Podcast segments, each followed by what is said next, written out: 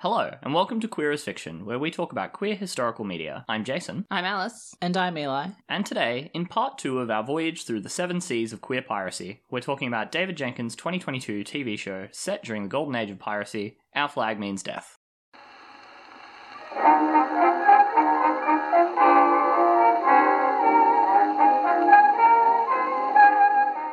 Before we get started, I'd like to acknowledge the Wurundjeri Woiwurrung people of the Kulin Nation as the traditional owners of the land on which we record this podcast and pay respects to their elders past and present. We recognise them as the custodians of an oral history tradition far older than this podcast.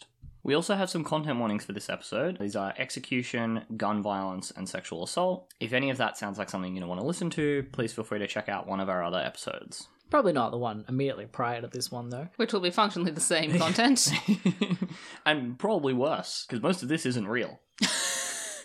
Some of it is, though. So I don't need to tell most of you that Our Flag Means Death is pretty great. Um, if you haven't seen it yet, it's essentially a workplace comedy set on a pirate ship. Uh, like, I guess you're right. which features a diverse cast of characters, a lot of wacky misunderstandings, and a refreshingly wide array of queer characters and relationships. The leads are Rhys Darby as Stede Bonnet and Taika Waititi as Edward Blackbeard Teach. It's been renewed for a second season after airing earlier this year, which is very exciting and Dear God, of some of the cast, I'm looking at you, Nathan Foad, Vico Ortiz, and Con O'Neill, been driving the fan base into a frenzy with their love of the fan art and engagement with the community, especially the queer community. Now, this may seem pretty natural. Black Sails was a popular show from 2014 to 2017 featuring prominent queer pirates, and even before that, the Pirates of the Caribbean movies always had a fairly prominent queer fan base. Keira Knightley goes so goddamn hard in those movies. I love her so much. I was about to say, what are you talking about? And then I was like, oh, yeah, the single bisexual meme of the 2010s. Never mind. I'll retract my question. yeah, the mummy of the 2010s. but why are pirates so queer? How did we get here? And is there any historicity to the spoiler warning depiction of Blackbeard and the gentleman pirate as queer? I hope you're going to tell us yes, but I suspect you're going to tell us no. So I'm going to answer the last question first. And if you've listened to our previous episode, you'll be unsurprised to learn that there's disappointingly little concrete information on which to base a queer interpretation of Edward Teach and Stede Bonnet as historical figures. I am very interested to see if this TV show starts to make claims that there is a historical basis to that common on the internet. I've seen a little bit of it, people saying, oh, they did sail together, so I think there actually is something there. I'm pretty sure they were gay, and I've just been like, ooh, okay. well, they did meet. They did. They did meet each other. It's exactly as much as we can say for Josephine Baker and Frida Kahlo. Uh, but I haven't seen that sort of blossom into a full storm of misinformation yet. So I'm very keen to see where this goes. Like, I think the creators are quite upfront about the fact that they're not trying to be historical, and that probably will help, like, prevent that from happening. To a degree, probably, yeah. And I, I do think that, like, even if you're not following anything the creators say, like, just like look at it though. Yeah, so for the purposes of this episode, I'm utilizing Captain Charles Johnson's A General History of the Robberies and Murders of the Most Notorious Pirates. I would like to note that pirates is spelled with a Y. Mm. Published in 1724 as my major source of information on Edward Teach and Stede Bonnet. This is for two reasons. Firstly, according to the introduction to the 1998 edition of the book, written by English naval historian David Cordingly, the sections on Stede and Edward in particular seem to be relatively accurate based on available contemporary historical sources. A lot of his information is unique to this book and so therefore can't be verified, and his follow up second volume in particular seems to wholly invent new pirates. um, So it's not only that he's making up facts about existing pirates, he's just like, hey, I thought of a cool guy. yeah, but like specifically the second volume, I think all the pirates in the first volume are real, Uh, okay. and there was a follow up second volume because this was like a really, really popular book at the time. It had like four or five printings. Mhm. And his publisher was like, have you got more of that? And he was like, no, that's how many pirates there are. And they were like, well, come on. Yeah, but yeah, this first volume seems at least moderately legit and like corroborates with other historical sources. okay. But secondly, given we are largely interested in the development of pirate tropes, the fact that this book was identified both by Robert Louis Stevenson, author of Treasure Island, and J.M. Barrie, author of Peter Pan, as a major influence seems particularly relevant. This book is often cited as the origin point for much of the cultural perception of pirates. So what does Captain Johnson, if indeed that is his real name for the authorship of the book, is still unclear 300 years later, have to say about Edward Teach, Stede Bonnet, and the nature of their interactions? Well, he tells us very little about Edward's early life, simply stating that Teach was a Bristol man born who had fought as a privateer out of Jamaica during the French War, who went a pirating in late 1716. The Good. use of language in this book is so fun. yeah. The title as well is great. We just don't title books with nearly as many lines as they could back then. Mm. I also just love the like capitalization of nouns. Mm. I find it very fun. so we get some details about how he initially sailed under Captain Benjamin Hornigold, who has a mention in the show, before Hornigold surrendered to the governor of Providence. Hornigold is a crazy name. That's true. Teach, having taken command of a ship that Hornigold captured, armed and equipped it, naming it the Queen Anne's Revenge. It is soon after that he encounters Major Stede Bonnet, who was sailing upon his own pirate ship at the time, as in the show, equipped and manned entirely from his own personal funds as a member of the landed gentry of Barbados. So he was legitimately just a guy who was like, mm, I've got a nice life. What if I became a pirate? Yeah. and like, yeah, this was very unusual. You know, most pirate ships were captured ships or ships that had mutinied away from, you know, various national navies or privateers that had then turned pirate after a war had ended, etc. So both captains had taken several ships by this stage. Like, Stede is not the incompetent boob that he is portrayed as in the show, but it seems that Blackbeard's conquests were the larger and he was the more notorious pirate. Mm. I mean, Blackbeard is like the most notorious pirate, right? Oh well, yeah, but I mean, part of that is like the media depiction, right? Although, and I think part of it, at least, comes from what proceeds to happen next. Okay, do tell. So, yeah, I- just want to mention also that, like, as in the show, it's hinted by Johnson that Bonnet was unhappy in his marriage, and that at least in part this accounts for his, on the face of it, bizarre decision to engage in piracy. Hmm. But that seems pretty speculative. Like, it's kind of just a bit of a throwaway line. So it's one of those things where I'm like, mm, this seems like Johnson's just kind of throwing that in there rather than necessarily. A lot of his stuff is like, here's, you know, the specific letter that was written by the governor of North Carolina to authorize the capture of these pirates, which is obviously Ah, yeah. much easier to get than like information about the inner workings of the psychology of pirates. Yeah, like if he was unhappy in his marriage, how could Johnson possibly ever know that piece of information? Yeah. Even if it was true. Yeah, I guess like feasibly in a trial, which Mm. may or may not be coming. Uh, someone could say like, "Why did you become a pirate?" And he could be like, "I'm gay and I don't love my wife." but I understand that's probably not a historical reality. No, unfortunately. That's that Would, sad. that would make things a lot easier. so, this is what Johnson has to say about the meeting of the pair. Teach, finding that Bonnet knew nothing of a maritime life, and with the consent of his own men, put in another captain, one Richards, to command Bonnet's sloop, and took the major on board his own ship, telling them that as he had not been used to the fatigues and care of such a post, it would be better for him to decline it and live easy and at his pleasure in such a ship as his, where he should not be obliged to perform duty but follow his own inclinations. So, despite Bonnet already having been, you know, a successful enough pirate to capture several ships, Blackbeard was like, "You're not very good. What if you just like hung out?"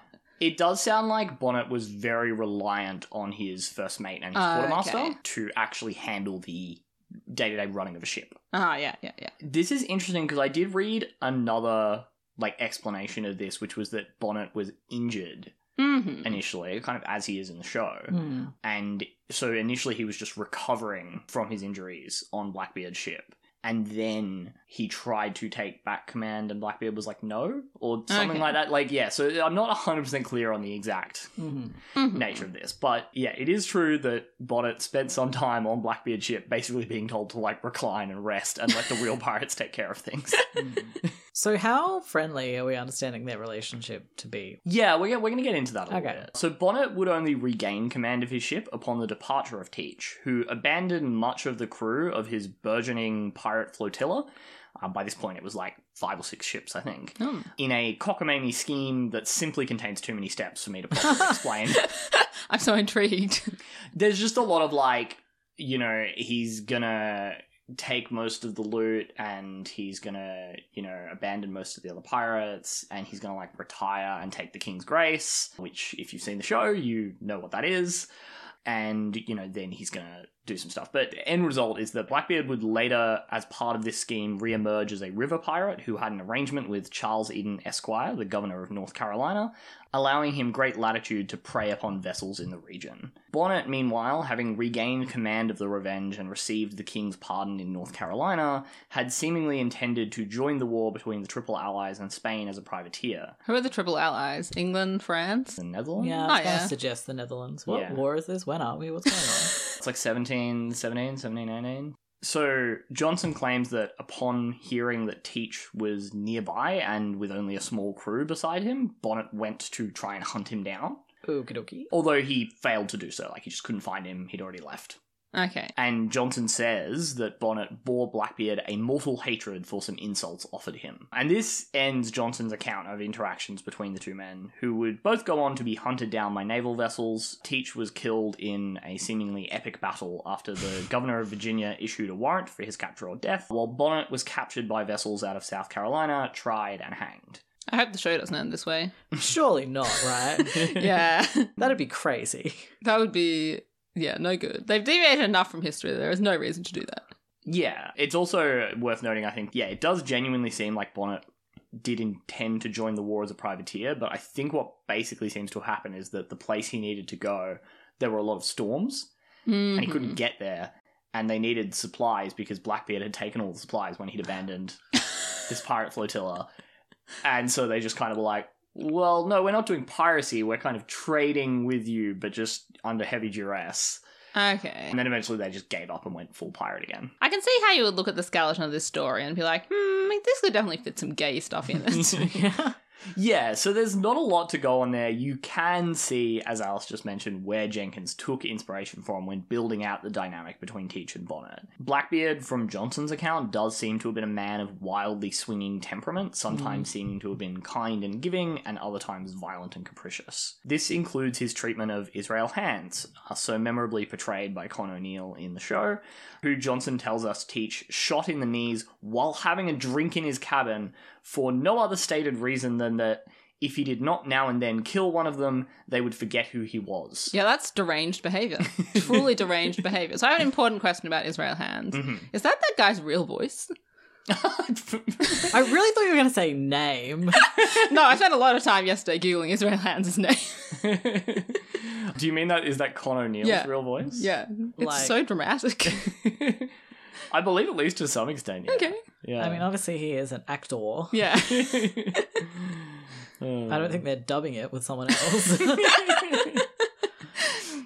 it is very distinctive. Yeah. Mm. So yeah, all of that doesn't really point so much to him keeping Bonnet around due to his affection for him, so much as it does like you know a bit, bit of a bout of chivalry, one which lasted only a, a short while before he betrayed Stede alongside many of the other members of his flotilla. And like it specifically, Johnson specifically refers to how he took like the pirates that he most liked Hmm. when he Mhm. betrayed the rest, and so the fact that Stede wasn't among them. it's like this is my list of best friends and Yeah. you're not one. And like obviously the show kind of deals with that a bit by, you know, having Izzy Hands as this kind of manipulator. Yeah. Yeah. Um it doesn't even sound, just from the bones of it, correct me if there's nuance that I am not aware of, Mm. that it's necessary to view it as a bout of chivalry. To me, it sounds like he just held him prisoner, basically, so he could take over his ship. yeah, like I think that's absolutely as reasonable interpretation as the idea that they were like Buddies. buddies, Mm. if not more so. Clearly, in some way or another, part of the kind of power play that is behind who is captain of what ship when, given that these things were determined by like popularity and Mm. Mm. force of personality and like personal authority and things like that. Yeah, and I definitely think, you know, it does seem like part of the reason why Blackbeard kind of broke away is that like, you know, he was developing this fleet and so like you know, then he has to kind of lead all these different groups of Mm. pirates and deal with all this different politics. Mhm. And so, yeah, I think he was like, mm, let's simplify this. I'll take all the money. And the good pirates, and I'll leave. yeah.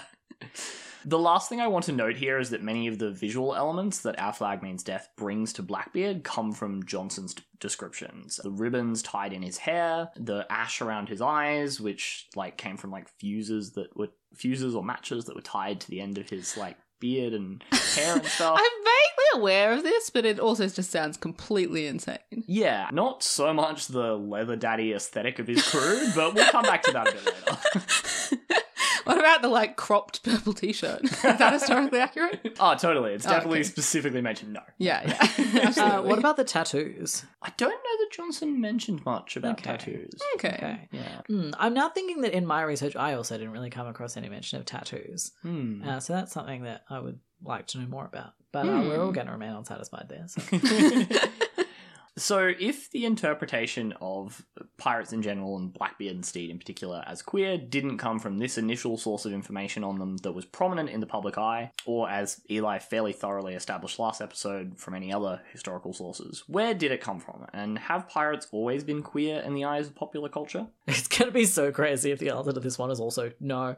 no, Taika Waititi came up with this like last year. so, one main source on early pirate media depictions is Rum, Sodomy, and the Lash by Hans Turley, who examines the idea that pirates, in representing a threat to economic and social orders, became associated with sexual transgressiveness and then, via their all male social order, queerness. Turley starts naturally with Johnson's book and describes how he began the process that turned the pirate into the romanticized anti hero 20th century readers are familiar with. He quickly turns to sexuality and how the sex lives of pirates are rarely discussed, specifically in Johnson's work, but also kind of in general. In speaking of one of Johnson's few allusions to sexuality, a story in which Blackbeard forces his 14th wife to, quote, prostitute herself to five or six of his most brutal companions. Did you say his 14th wife? Yes. Okay. I think the implication here is that he has a wife in every port. Oh, okay, okay, okay. Yeah, to five or six of his most brutal companions before his face, Turley suggests the following. It is as if Blackbeard's sexuality has to be linked with violence and voyeurism in order to be depicted. In an unconventional world, conventional sex has no place. So, like, this is classic kind of exoticism, right? Like, usually applied to the cultures of non white people, but in this case, to another group who fall outside of sort of mainstream British societal norms. hmm And, you know, Turley goes on to describe some of the generational changes in how Blackbeard is depicted from the 19th century novel Blackbeard, which gives him a feminine voice and handsome countenance, marred only by his ferocious beard. To... There's a pretty straight line from that to Captain Jack Sparrow, I feel. Yeah, yeah, absolutely. to a serious, the air quotes here are Turley's. I haven't read this biography, but a biography written in 1974 that gives him the impeccable manners of a gentleman, okay. which Is- doesn't, I feel, have any real basis in history. Yeah. That's what I was about to ask. Is this biography claiming to have got that from anywhere or just their own imagination? As well, yeah, Turley calls it a quote unquote serious biography. Yeah, well, we've established, I guess, even from Johnson's book, that there's a fair amount of wouldn't this be cool in pirate, uh, even you know, like allegedly serious books. So yeah. Yeah. So anyway, Turley describes how pirates' sexual behaviour is generally, as I alluded to earlier, left out of 18th century accounts, although they are simultaneously portrayed as libertines of the seven seas, with a propensity to drink, play, and make merry, all to outlandish levels of excess. This connected them to the excesses of the aristocracy in 18th century writing, which obviously is a space that has often been associated with queerness in both fair and unfair ways. Turley then moves on to Daniel Defoe's The King of Pirates, which purports to tell the story of Captain Avery or Every, an English pirate who stole the equivalent of more than $160 million Australian worth of loot from a fleet of Mughal Empire ships bound for Mecca in 1695. There was a great deal of mythologizing at the time about Avery's supposed pirate kingdom on the island of Madagascar. Defoe's version downplays some elements of this for a veneer of realism, but uh, still plays into this myth making in general. mhm. Like he's basically like, you know, in Avery's words, it's like, oh well, like you know, they said this and this and this crazy things about our pirate kingdom, but really it was just a chill pirate kingdom. but like to be clear, there's no real evidence that this ever existed. So there was not even a pirate kingdom, quite possibly. yeah. Okay. that's some good rhetorical strategizing there. Yeah. Mhm. Cunning. As far as I'm aware, we don't really know what happened to Avery. He may have just died. He may have like retired under a new name somewhere. Mm. What do you do with 160 million dollars worth of loot? Yeah. It's a good question. That sounds hard to dispose of. Yeah. And I don't think it was ever recovered, so So it's down there somewhere. or, you know, it was dispersed enough. Hmm. Who knows? Anyway, Turley takes out of this account this idea of pirates as being, you know, forced by the rejection of wider society to form their own communities, of being unable to return to their families, and in the end, specifically in Defoe's work, not wanting to be pardoned by European society, but simply left alone. Sounds pretty gay. Yeah, he's obviously leading the reader to a comparison with queer communities, honing in on a line in Defoe's work where Avery declares that he and his crew look like hellhounds and vagabonds, but when we are all dressed, we expect to look as other men do. To note that he does not define himself as being like other men, but instead only wanting to look as they do. Okay, okay. So yeah, Turley goes on to conduct a what I would say rather is rather tediously extensive discussion Well, thank you for summarizing it for us. of ways in which pirates differed from societal norms, including the language of the sea, described as a patois of English, Spanish, French, Dutch, and more, which Turley describes as sodomy of the tongue. you didn't have to say that. No, I would tend to agree. Uh, you- What? Sorry. I don't have anything further to say. I'm just outraged. So you can kind of see the vibe he's going for, and while I think he gets a bit myopic in his analysis, I do think there's something here in terms of how writers then depict a group. Like thematic repetition and reflection is obviously an important Mm. writing tool. The idea of escaping the restrictions of societal norms, structures, and laws is one which obviously dovetails neatly with queerness. And so I think like whilst I I don't think pirates were queering anything in Yeah, particular, okay. I do think that what pirates represented and all the different ways in which they rejected societal norms Mm. Leads writers to connect them with queerness. Yeah, that's yeah. a good salvaging of what I was getting a little worried about.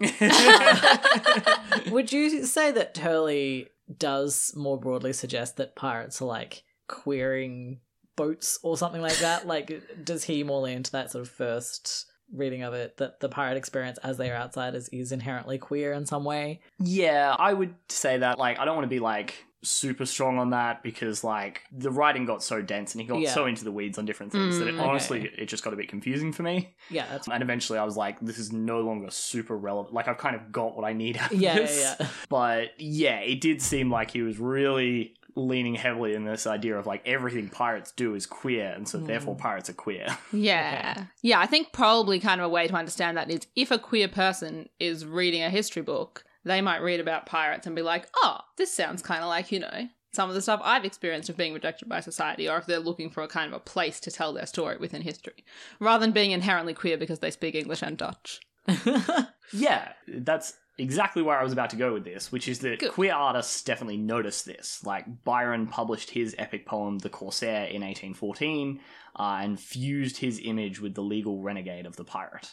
And I mean, there's also I don't really want to make like concrete claims, uh, but Robert Louis Stevenson seems to have had some rumors about his sexuality as Hmm. well. Okay. Um, and obviously was also writing about pirates. So I guess we've got to read Treasure Island now, guys. so we're then gonna like fast forward a little bit to sort of get to you know not quite maybe not quite living memory uh, but um certainly into the film era. So you start to see uh, like errol flynn and douglas fairbanks in particular who kind of cemented the fey swashbuckler with effeminate accoutrement and visual flair which you know then continues in a direct line to johnny depp's eyeliner in the pirates of the caribbean movies um, and I've got some pictures I would like to show both of you. Please oh, do. Cool. I did wonder if we're going to talk about how camp Errol Flynn is. Yeah, well, I mean, Errol Flynn is pretty camp, but uh, Douglas Fairbanks, though. I've seen the Errol Flynn movie. I haven't seen Douglas Fairbanks, but now I have. what is he wearing in that first image? Please describe it for us, Jason. Yeah, so I mean, it's kind of like a loose black romper kind of garment. Certainly, there's a lot of uh, chest on display, um, and not in the usual way that you see with like Errol Flynn of like the you know buttoned up shirt that's just got a few buttons undone. It's just very widely open. Uh, he's also got like you can't really see it in this image because it's too small, but he's also got like you know big hoop earrings and stuff. Are those shoulder cutouts? Or is there like a different panel that is lighter coloured on the shoulders? So yeah, they are shoulder cutouts, and yeah, he's got the like you know sort of pencil thin mustache, the big hoop earrings, and the like yeah shoulder cutouts with this yeah weird black romper situation with a big belt. Like There's no When- heterosexual explanation for that. when was this? So this was 1926, so Okay. uh, pre Hays Code Uh-huh. being introduced. Okay. and like, how gay did this appear to the general public at the time? That looks very. uh, He looks very gay to me, but in a like 1980s muscle man gay way. And I don't know if that directly would have been seen the same in the 1920s or not. Yeah, so certainly like it it does seem to be a little bit yeah, like it's it's definitely out of the ordinary, right? Hmm. Um whether it was necessarily interpreted directly as gay. Yeah. I'm sort of a little unclear on. Uh huh. I understand that, like, Errol Flynn, at least, I don't know about the specific outfit of Douglas Fairbanks, but Errol Flynn was understood to be, like, camp and, you Okay. know, like, Hmm. queer coded, I guess. I don't know Yeah. his personal, like, sexuality, but was understood at the time to be very camp. Mm. Okay. So as I just kind of flagged, there's also Hollywood's notorious Hays Code system, which banned depictions of homosexuality. Um, but as filmmakers experimented with the boundaries of the code, they established that they could create stereotypically gay characters, and that so long as such characters were suitably demonized and condemned within the narratives of their stories, supporters of the production code proved to be markedly silent. Uh, at least in part, this is the origin of like tropes like bury your gays and like gay villains, um, and these associations with uh, not just unlawfulness, since of course homosexuality was in many ways criminalized in many jurisdictions, but specifically villainy Mm. uh, helped cement these concepts. Yeah, I can see how pirates are relevant to this. It's all coming together. yeah, I couldn't actually find a specific like here's a really queer coded pirate from the Hays Code era. Yeah. Um, but like obviously this is the case for a lot of villains. Um, Yeah, yeah. stuff like the Maltese Falcon Mm. does this, and obviously pirates are relevant to that. So most recently, we've seen Black Sails, uh, which flags, haha,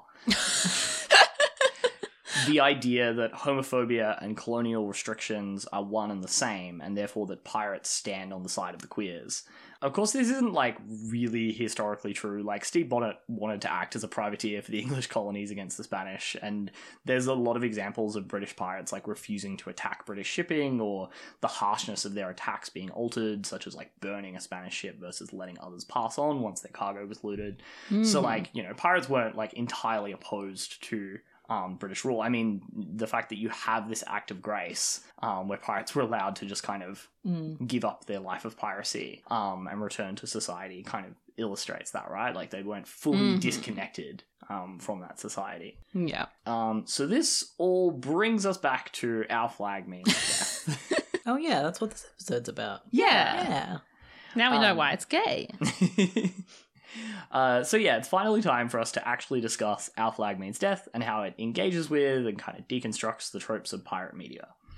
So I'm gonna basically talk about our three groups of queer characters. So you know Lucius and Black Pete, and then I want to talk about Jim, and then finally I want to talk about uh, Ed and Stede. So yeah, firstly we've got Lucius and Black Pete. Uh, these characters really seem like a direct response to Pintel and Ragetti, whose names I didn't know until researching this. They're the bumbling pair of pirates from Barbossa's crew in Pirates of the Caribbean. Oh, okay. I was like, who are we talking about? It's like, did I fall asleep for part of this episode?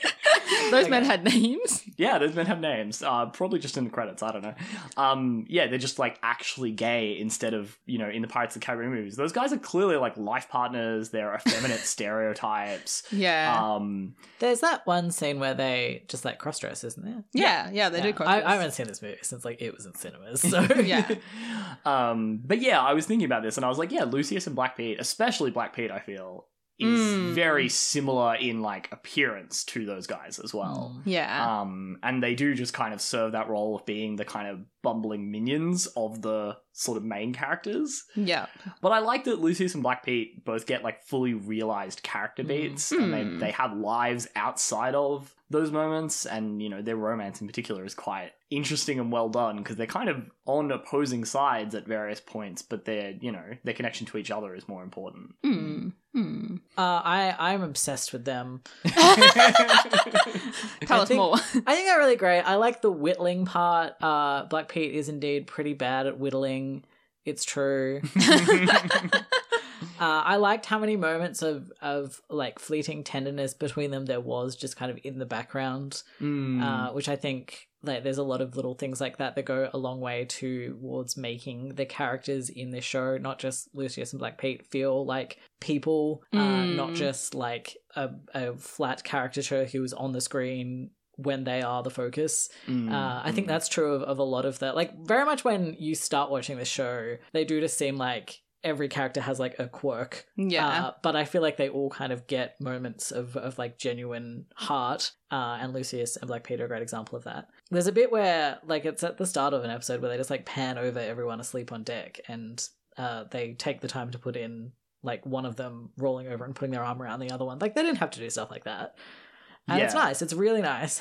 We could also talk about like the whole uh, thing that goes on with Izzy. Izzy catches Lucius and Black Pete like Mm. having just hooked up, Mm, uh, and like you know has it out for Lucius in particular because he's shit. yeah, yeah. Um, and then like later on, he walks in on Lucius sketching Fangs, and uh, he tries to like blackmail him for like sleeping with other people behind Black Pete's back, and Lucius is just like, okay, like who gives a shit what you have to say? Like like Pete, I had sex with this guy, you know, like we don't like that's like we don't own each other line. Mm, mm. Um, which uh, like it was just you know it was just good. Yeah, yeah, no, it's a, it's a Hmm. really good arc for the two of them. Yeah, I think yeah we we get this kind of idea of them, and and this is something yeah you see in a lot of the interviews is they're kind of talking about how it's like, yep, we're just gonna present this as fine, Mhm. and uh you know everyone's gonna kind of accept the relationships, and yeah, it is kind of. I read this one post about Izzy Hands, you know, inventing homophobia in this universe. Purely to apply basically just to himself. I have seen a few posts about Izzy Hands, which are basically like Izzy Hands comes from a different genre of pirate movie, an older genre of pirate movie where pirates were not al- yet allowed to be openly gay. Mm. Mm. It, it, it is. I think that is a, a whole wormhole we could go down about like how homophobia is presented in this Mm. universe because um I have also seen that tweet or whatever it was and Mm. it's very funny but like it's not quite true. Yeah. Mm. Uh, like obviously, and I don't think the person who made it really meant it to be. Um, where yeah, like homophobia exists within the world of our flag means death, but it doesn't look like uh, early 18th century homophobia, and it doesn't. I feel even really necessarily look like modern day homophobia. Mm. Uh, in that it's just kind of not an issue, except in like certain circumstances. It's also kind of like heteronormativity exists much more than homophobia exists. Like Stede's whole arc is that he's stuck in this like heteronormative life that he doesn't want to be in, and he has to get out of that life and like make a new life for himself.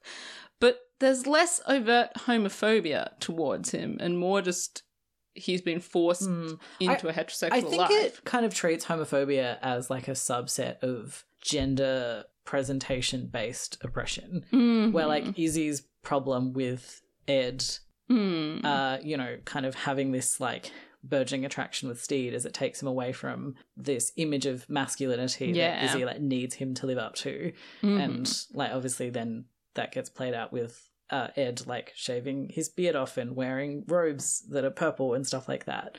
Um, like obviously real life homophobia is very Mm. linked with gender roles as well, and like gay men get you know stereotyped as being effeminate and stuff like that. But like it, it really focused on that in Our Flag Means Death. Yeah, so is there anything else people wanted to talk about about Lucius and Black Pete before we move on? So now we're going to talk about how Eli is gay. Is that not what this podcast is for? I guess so, but I, I guess in particular, like I've I've seen a lot of responses to this show and to its largely male cast that are treat that as as like a failure of the show and and like the one disappointing aspect of the show, Mm. um, like typically from uh, lesbians and other queer women, and I think that's totally fair.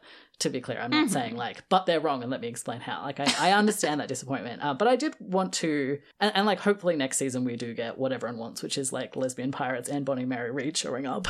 um, but I guess I would like to kind of add a little bit of positivity to just the depictions of masculinity and maleness and male bodies in this, because to me that was like the single best part of the show. Mhm. So Lucius and Black Pete, their actors, are beautiful men, Hmm. but they are not like leading man, unattainable celebrity attractive. They're just like two fairly normal looking men. Yeah. And I feel like Mhm. that is the case for most of the cast. Mhm. But like the the show treats these like fairly ordinary male bodies with such tenderness and such I, I don't know what other word I really want for it actually.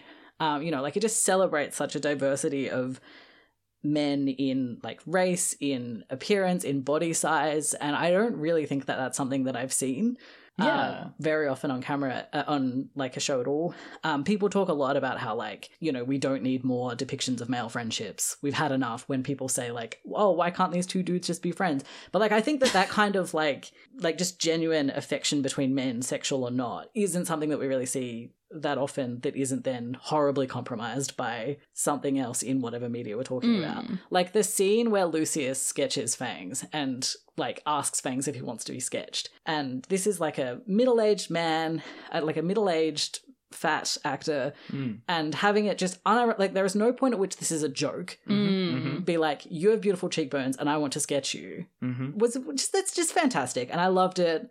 And I like that Fangs got to be like, oh, someone's appreciating me.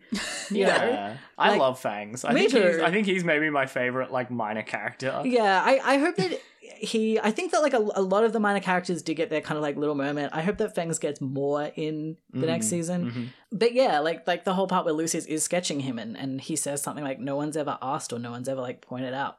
this about me before and lucius just says like you don't know anyone what the damn then and like it's just not a joke like there's a man sketching another man and it's just like played completely seriously and it was great it was so good Yeah. i liked it Yeah, absolutely. like I did just have moments of like, God, I love men, Uh, which you know, like it is understandable that most of the time on the internet when people talk about men, they're being like, God, I hate men. Like obviously, there's a reason why that's normally the conversation, but sometimes just like as a queer man, it's just nice to be like, men's bodies are really beautiful, aren't they? Yeah. Yeah. Uh, so I want to move on to talking about uh, Jim now, but I just want to say before I do, because we're going to talk a bit about Olawande, who I Mm. feel is also a really good example Yeah, of what you were just absolutely. talking about. Like, Ola Wande's actor is the most beautiful man I've ever seen. yeah, he's really hot. He's so gorgeous. he and Jim are like the hottest couple. yeah, I, I like it is like obviously people are really focusing on uh, Taika Waititi and Rhys Darby and like the hot couple that they are portraying, Mm. but like but Jim and Olawande really give them a run for their money. I don't care if Blackbeard's wearing a crop top.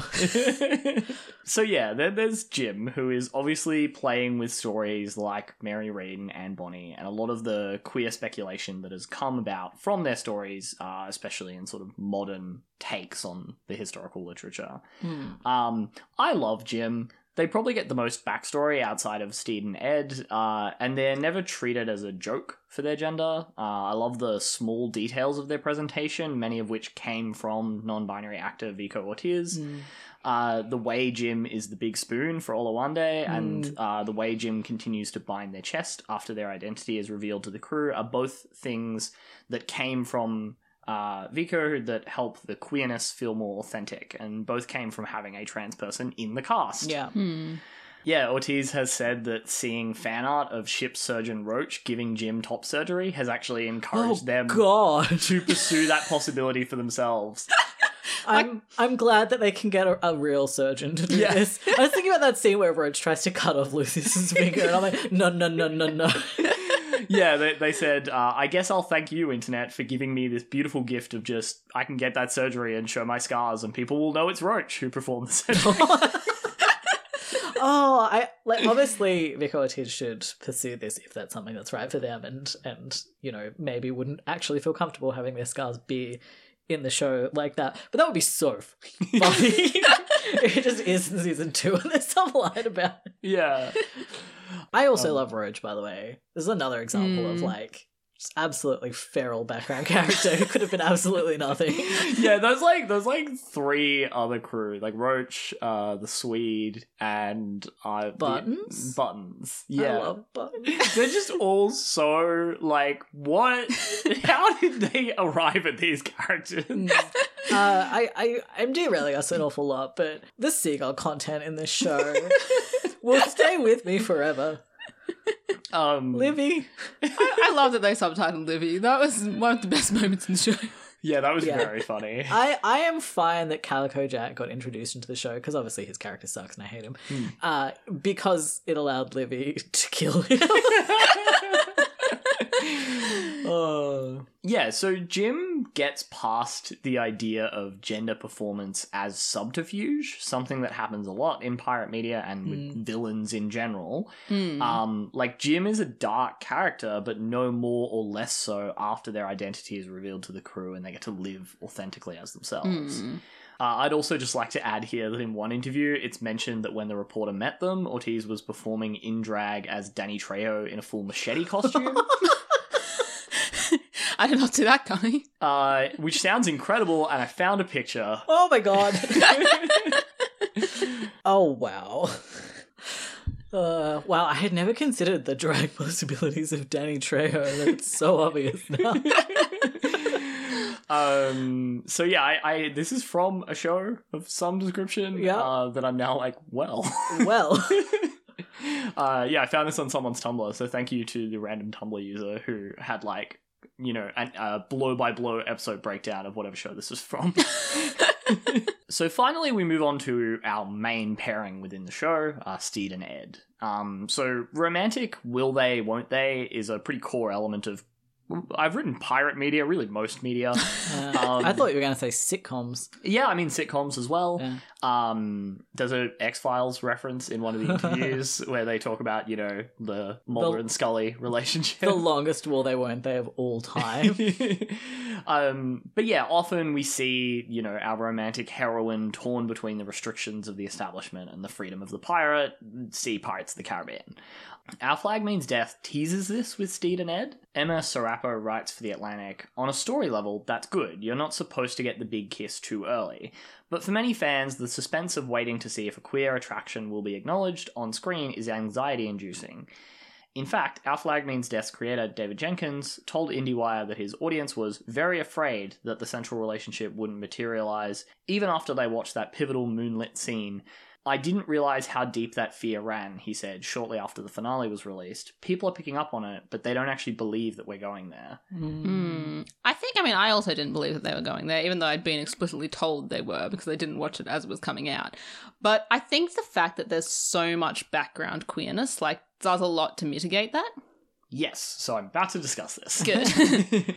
um, but they keep viewers from being too nervous, knowing the history of shows queerbaiting audiences. As Sarappo puts it, Our Flag Means Death handles television's legacy of letting LGBTQ viewers down by making the show undeniably queer, even if Stede and Ed Mm. initially don't appear to be. It introduces multiple characters whose LGBTQ identities and relationships are treated as unremarkable in their milieu. When the ferocious first mate Izzy Hands catches the crew members Black Pete and Lucius hooking up, he's angry not because he's homophobic, but because they're slacking off. when another crew member, Jim, starts using they them pronouns, their comrades quickly and easily accept them as non binary, and Jim gets a moving romance with their best friend Olawande. I don't know that they do quickly accept this. they had that one scene where everyone, like, asks Jim uncomfortable questions. I, there's a, there's it's multiple scenes. Oh, okay, okay. Yeah. But also, what I was thinking is that I, I don't remember exactly where this was, but like quite late in the series, uh, characters on the ship are still using like both they pronouns and he pronouns for Jim. And we also have that part on the island, the orange place. Is it St. Augustine? Ah, Yeah, I that think so. sounds Yeah, right, it's an Augustine. Which is obviously a, like a different environment where the the nun accepts that Jim is Jim and calls Jim Jim rather than their dead name, but like uses she her pronouns. And so I did kind of wonder like what the show's thoughts were in that pronoun use, which I assume Hmm. was quite deliberate. Yeah, I Hmm. mean, and also no, does use their previous name as well. Oh, okay. I, after. I, I Yeah. missed that. Sorry. Yeah, I, I know that um she did call them Jim, but yeah, I guess not exclusively then. That. Yeah. yeah, yeah. In that in that subsequent discussion, uh, that for context, um, Jim's grandmother Uh, or like not grandmother, but just like like a nun? mother figure. Yeah, Yeah. has with Olawande and Jim. Yeah, she uses their previous name. Okay. I'm not trying to like call the show out. This is obviously like a show that is going to be deliberate, as I said, and how it does these things. But yeah, I was just kind of wondering like, what pronouns will Jim use going forth? Yeah, yeah. I definitely think this you know interviewer is kind of brushing over things a little Mm. bit. Obviously, because like in comparison to Yeah. you know both reality and Mm. you know other depictions of trans people in media obviously is easily and quickly Mm-mm. but Yeah, yeah. just not you know necessarily complete it's not a complete Mm. ease um, yeah, and yeah, like I think that the comment in that review is like largely fair. Mm. Um, but you know, we can we've got more time than they do. yeah I don't feel like necessarily Jim's like wrapped up and is just the whole coming out and finding their place bit is done, uh, I am interested to see what happens in, in season two, I guess. Yeah, I mean, we're definitely getting more Jim content, right? Yeah. Like, Jim, Oh, yeah. Jim's now on Blackbeard's crew, and you know they're going to be. I mean, obviously, this will give them more opportunities for revenge, but will, but has also separated them from Olawande, and Mm. yeah, that's going to be interesting. To Yeah, that- What, like fully 25% of Blackbeard's crew? Uh, apropos of nothing, uh, I liked this tidbit from the same IndieWire interview, um, where the interviewer says, "It does seem like they can go just about anywhere and fast. Stede got out to that little island pretty quickly." And- I did think about that when he rode up onto that island. I was like, were you in England? Are they in the Caribbean? Did you, what's, what, whatever. Um, Steed's like home is not in England. Yeah, no, Stede's in Barbados. Yeah. Or at Okay, least okay. historically he's from Barbados. Yeah. He's from miscellaneous. He's from somewhere. It's certainly in like the West Indies. Okay, Yeah. okay. Um, anyway, Jenkins responded with, That's Game of Thrones logic. It's Game of Thrones geography. You have to break that out occasionally. Yeah. Well, yeah, I feel like it's okay for this pirate sitcom to do it. I still don't think it was okay for Game of Thrones to do it. yeah, no, that's I, I found Yeah. this very sassy. So Yeah. get wrecked, Dan and Dave, once Yeah. again. Yeah. Um, so I did want to uh, lastly touch on something I flagged much earlier in the episode, which is the leather biker aesthetic of Blackbeard and his crew. I like how you've now said leather biker instead of leather daddy. that's true, yeah. That's true. I did get a bit less saucy as I moved along in my script writing, apparently. so, yeah, I really like how much the combination of that visual nod and the way his crew act, um, you know, we, we talked before about Fangs, helps frame the conflict in Ed's head as less being about masculinity versus homosexuality. Like, he's still gay either way, as stated, truly or not, by the villainous Calico Jack. Um, who refers to having slept with Blackbeard. Mhm. Uh, obviously, he's being duplicitous, so like, uh, is he just trying to get in Stede's head? Unclear. I mean, who doesn't occasionally claim that they've had sex with their prior best friend to that friend's new boyfriend to mess with them? And, um, then, and then piss on them. oh. but yeah, either way, it's really just a case of what that lifestyle looks like for him, and whether the persona of Blackbeard is self-destructive, and you know what that means for Blackbeard's self-identity. But it's yeah, it's not. It's not a conflict between homosexuality and heterosexuality, or Hmm. homosexuality and masculinity. which I liked. I thought Yeah. that was Mm. well done. And I think also is another way in which the show kind of helps you be like, yeah, okay, we the show is very gay. We're gonna get to Stede and Ed eventually.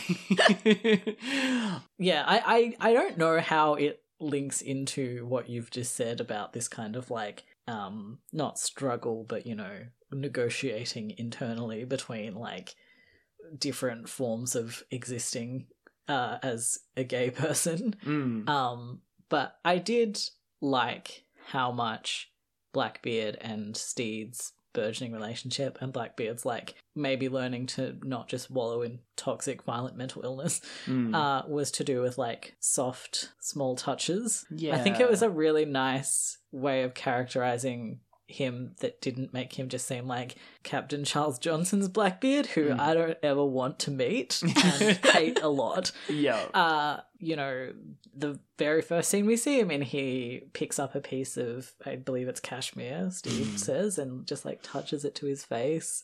And there's a few other moments like that with fabrics in particular. I feel like you could say just a lot about fabric in this show. oh um, yeah, definitely. Fashion historians should really like deep dive into this. Um, but like also at the end of the episode where Ed reveals that he was going to kill Stede and burn his face off. And he's like sitting in the bathtub, like having a cry. And he just like puts his head on Stede's arm on the Mm. edge of the Hmm. bathtub. And it's nice. Yeah. Yeah. Obviously, there's the iconic moment in the moonlight where he puts the little piece of silk as a pocket square. Yeah. Um. So yeah. Yeah, I, I think my personal favorite little tender moment between them was when they're um, captured by the British and they're like forced face down onto the Mm. deck, and then um, Ed like just sort of Oh touches yeah. his boot against Mm. Stede Yes. um, to end the episode. It was just very very yeah. sweet. Yeah. Yeah. Yes. yeah. Um, I think yeah that comes back to a both a really good subtle way to up the chances that the audience will understand that this isn't queer baiting, hopefully, which obviously it isn't, and be a good way, as we've said, of just kind of adding that depth of characterization without having to like stop an episode to like put more lines in or something like Mm. that. Hmm. It was really nice. I feel like you can just tell that everyone really cared about the show they were making. It's good. It's nice. Yeah, and obviously, yeah, like I mean, as with a lot of shows that are set in like ships and other sort of enclosed environments, I guess is really like a workplace sitcom thing. Um, in general, is that it's really easy to have that uh dimensionality of space where you can Mm. show people in the background doing stuff. Mm, Yeah, that's yeah. true. Yeah. Um, which allows you to develop relationships even when they're not the focus of the scene. Hmm. Um, which is something you spoke about earlier, and we've kind of mentioned a few times with different characters. Mm. We don't need to go into this in depth or anything like that, but I also love on the topic of having characters be more fleshed out than they had to be that we bother to go back to Mary and we Mm. don't just have Mary be the wife. Yeah, Mary's Yeah. great. Mary I is- love. Fantastic. I love her. I love how Australian her accent is. but not in a like Steve Irwin way, just in like that's just how like actual run of the mill Australians talk yeah, Yeah. in in a very strong way. And I thought that was great. And I love that she's got a little painting career. Yeah. And Yeah. yeah. Uh, D- Doug seems great. Doug seems great. Yeah, Doug seems like a good guy. Um, yeah, I mean, and also her whole little cast of like friendly widows. Yeah. One of them's a lesbian. um uh yeah yeah that whole episode was so much fun and yeah so i'm really looking forward to a new season of this show see more of uh all these queers and how they get about and hopefully are reunited with each other. Every couple has been split up at the end of the season. Except Mary and Doug. except for mary and doug. Well that's it. The show's homophobic so with that we've been queer as fiction i'm jason I'm Alice. And I'm Eli. And if you've enjoyed this episode, you can check out Queer as Fact on Spotify, Podbean, Apple Podcasts, or wherever good podcasts are found. You can also follow us on social media. We are on Twitter, Tumblr, and Facebook as Queer as Fact. If you'd like to support this podcast financially, we have a Redbubble store where you can purchase merchandise such as Queer as Fact t-shirts and mugs, and a Patreon where you can enjoy perks such as voting on episode topics and access to our monthly newsletter. Uh, all of this information can be found on our website, queerasfact.com, alongside source posts if you'd like to read more about our episode topics. Thank you very much for listening, and we'll see you next time.